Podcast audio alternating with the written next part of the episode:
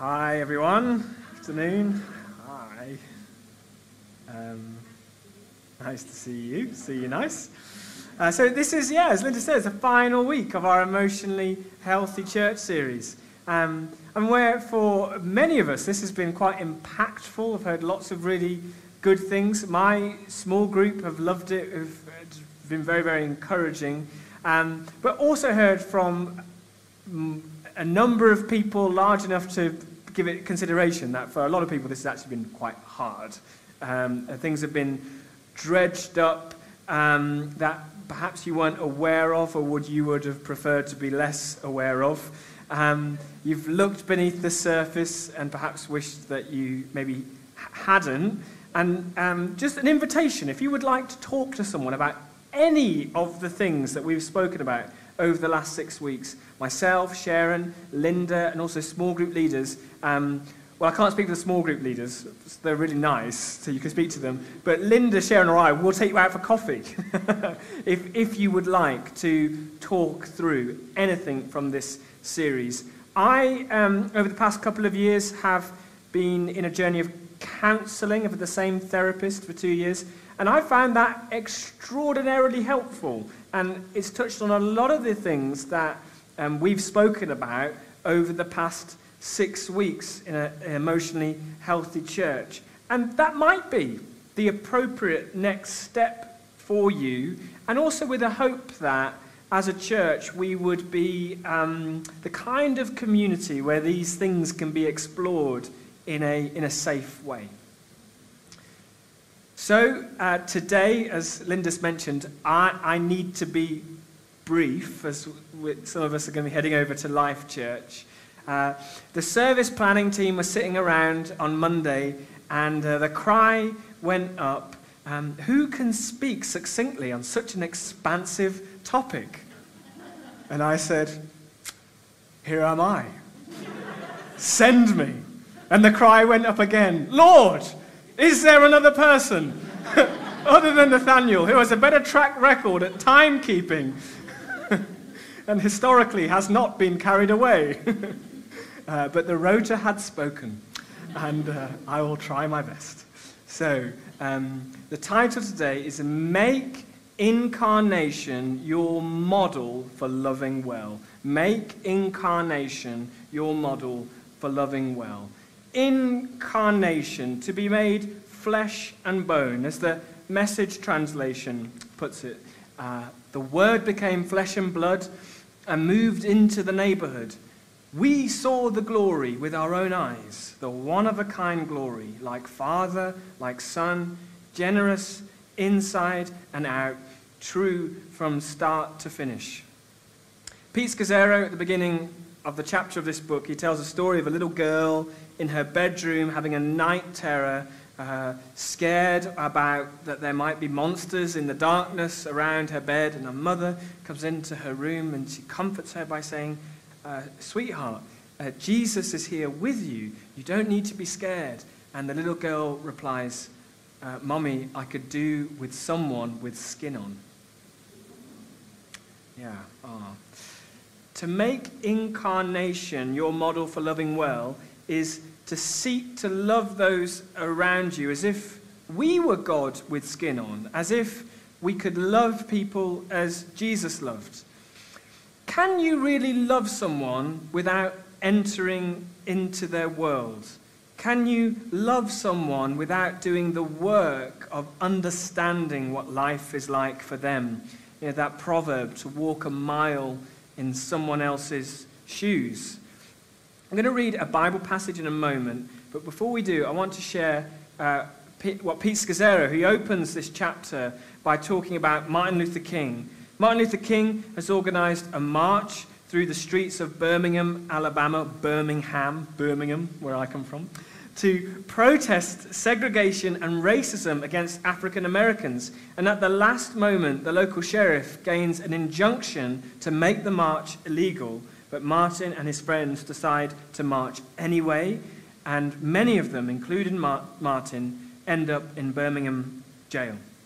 And he wakes up the next morning in his prison cell and is handed a newspaper which contains an open letter written by a number of ministers and a rabbi, essentially saying that Martin is being too extreme, that progress is being made, but it is slow, and Martin and his like need to be more patient. They need to wait. And Martin Luther King responds like this. I'm going to quote this part of the letter from Birmingham jail uh, at length. I guess it is easy for those who have never felt the stinging darts of segregation to say, wait. But when you have seen the bishop's mobs lynch your mothers and fathers at will and drown your sisters and brothers at whim, when you have seen hate filled policemen curse, kick, brutalize, and even kill your black brothers and sisters with impunity, when you see the vast majority of your 20 million black brothers smothering in an airtight cage of poverty in the midst of an affluent society, when you suddenly find your tongue twisted and your speech stammering as you seek to explain to your six year old daughter why she can't go to the public amusement park that has just been advertised on television, and see tears welling up in her little eyes when she is told that Funtown is closed to coloured children, and see the depressing clouds of inferior- inferiority begin in her little mental sky, and see her begin to distort her little personality by unconsciously developing bitterness towards white people. When you take a cross country drive and find it necessary to sleep night after night in the uncomfortable corners of your automobile because no motel will accept you, when you are humiliated day in and day out by nagging signs reading white men and colored, when, you, when your first name becomes that N word and your middle name becomes boy, however old you are, and when your wife and mother are never given the respected title of Mrs., when you are harried by day and haunted by night by the fact you are black, living constantly at tiptoe stance, never quite knowing what to expect next, and plagued with inner fears and outer resentments, when you are forever fighting a sense, then stand difficult. These ministers had failed to incarnate themselves with reality of Mark and his sins and his struggle. They could well because they hadn't done the work of walking a mile in their shoes. I'm going to invite Eleanor up, who's going to read uh, a portion of scripture which talks about the incarnation of Jesus, how he, he is God with skin on. So let, let, us stand together for the, the reading of God's word. You should take the white one, Eleanor, and anyone you can get. Yeah.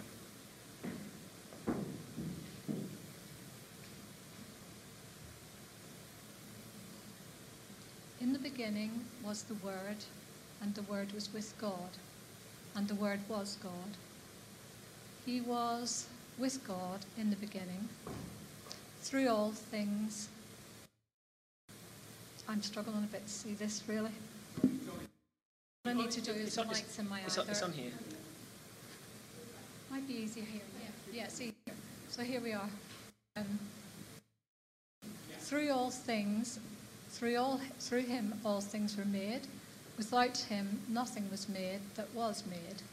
In him was life, and life was the light of all mankind. It shines in the darkness, and the darkness has not overcome it. There was a man sent from God whose name was John. He came as a witness to testify concerning the light, so that through him all might believe. He himself was not the light, he came only as a witness to the light. The true light that gives light to everyone was coming to the world.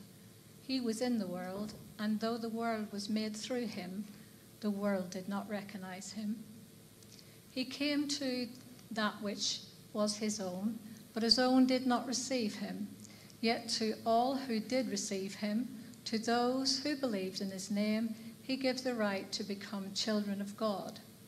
Children born not of natural descent, nor of human decision, or of a husband's will, but born of God.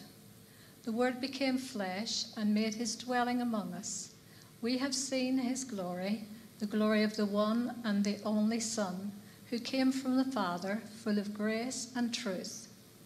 John testified concerning him. He cried out, saying, This is the one I spoke about when I said, He who comes after me was, has surpassed me, because he was before me. Out of his fullness we have all received grace in place of grace already given. For the law has given through Moses, grace and truth came through Jesus Christ. No one has ever seen God but the one and only Son, who is himself God and is in closest relationship with the Father, has made him known. This is the word of the Lord. Thanks be to God. You may be seated. Thanks, Elena.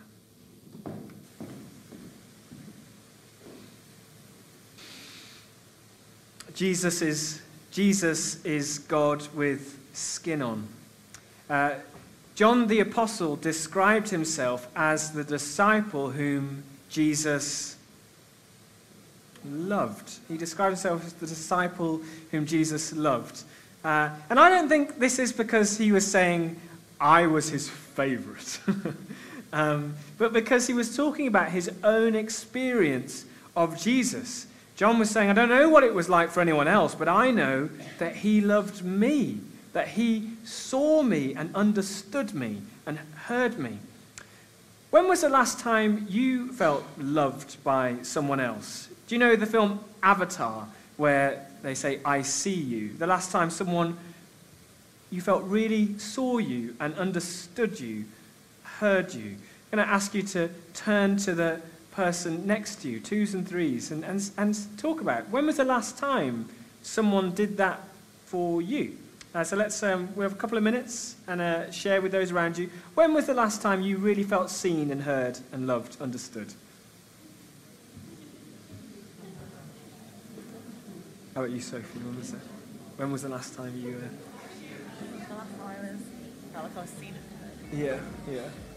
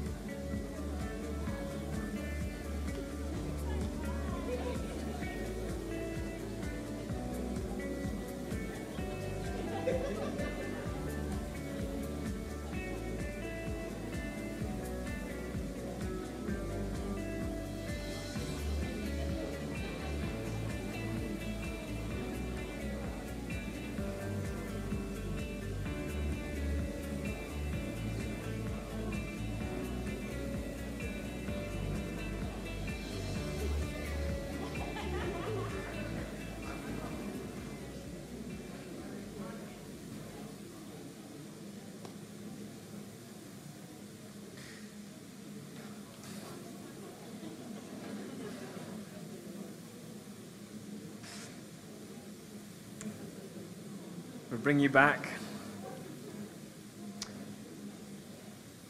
Pete Scazzero, he quotes this guy, David Augsburger being heard is so close to being loved that for the average person, they are almost indistinguishable.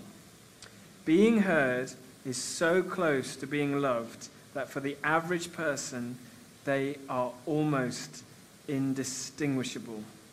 The only way we can love someone like Jesus is to enter their world, just like Jesus did. Uh, you might have special friends in your life or family members who love you like this. And I, I have a few people who I could think of, but um, the, the first person that jumps to mind, there's only, there can only be one. It's my friend Aaron Aurora.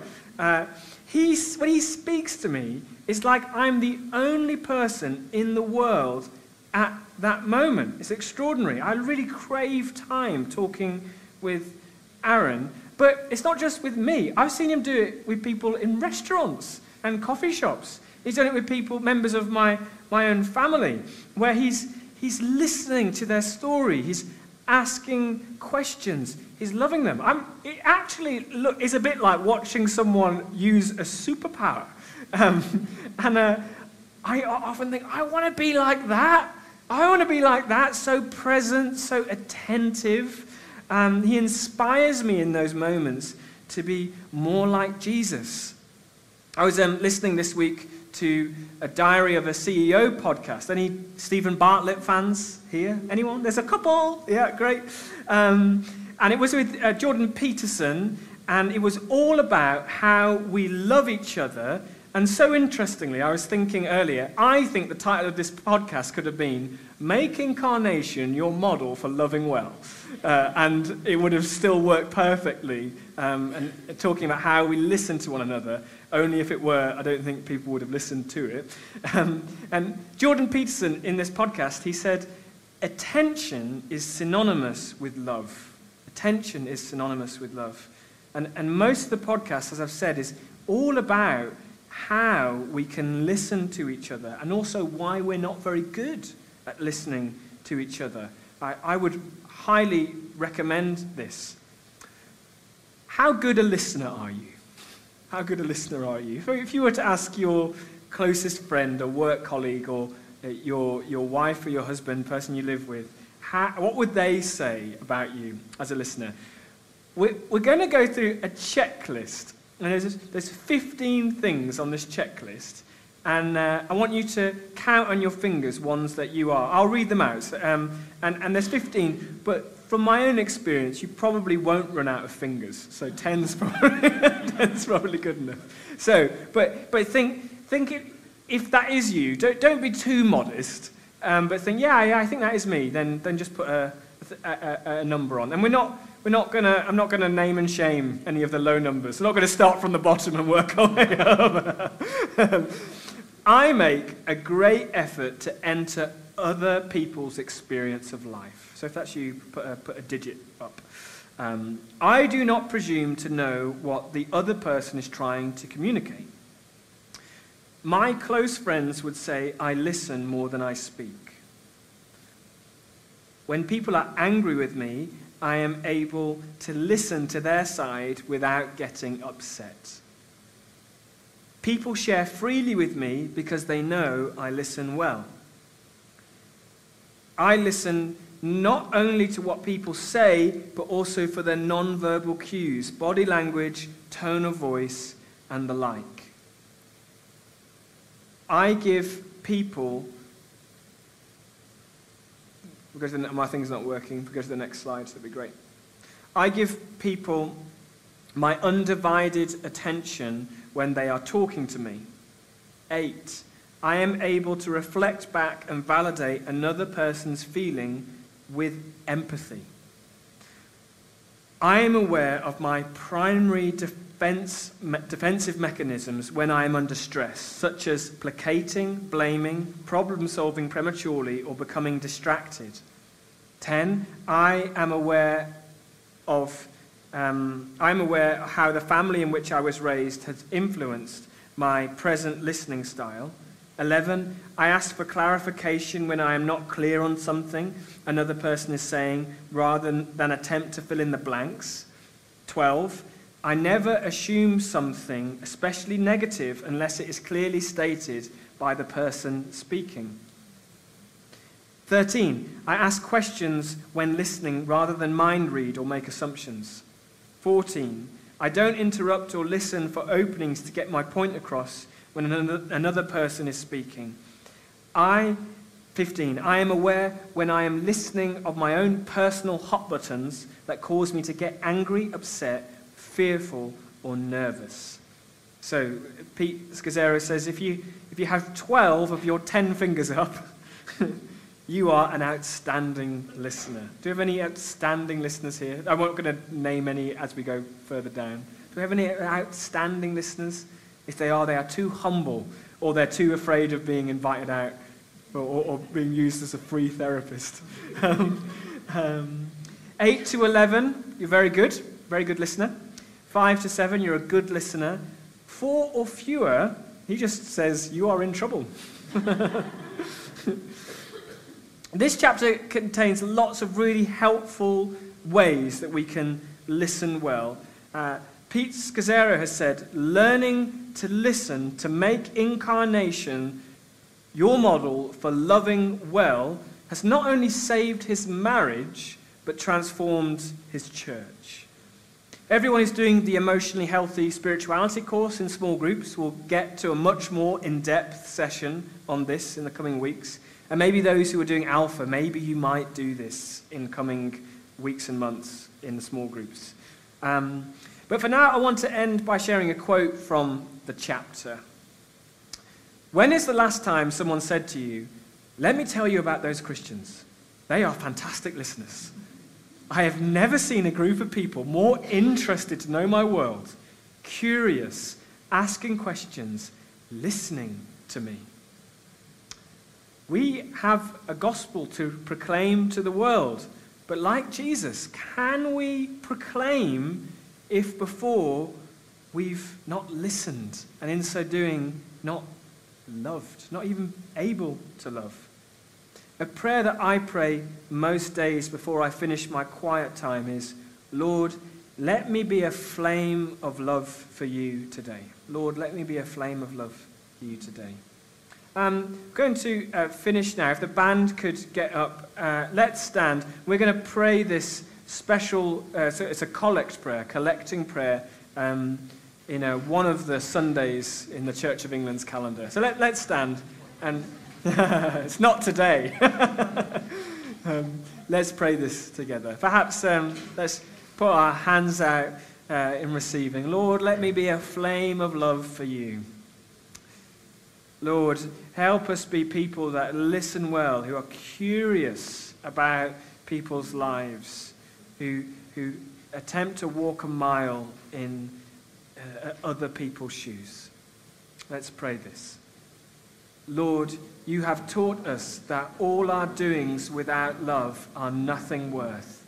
Send your Holy Spirit and pour into our hearts that most excellent gift of love, the true bond of peace and of all virtues, without which whoever lives is counted dead before you Grant this for your only Son, Jesus Christ's sake, who is alive and reigns with you in the unity of the Holy Spirit, one God, now and forever.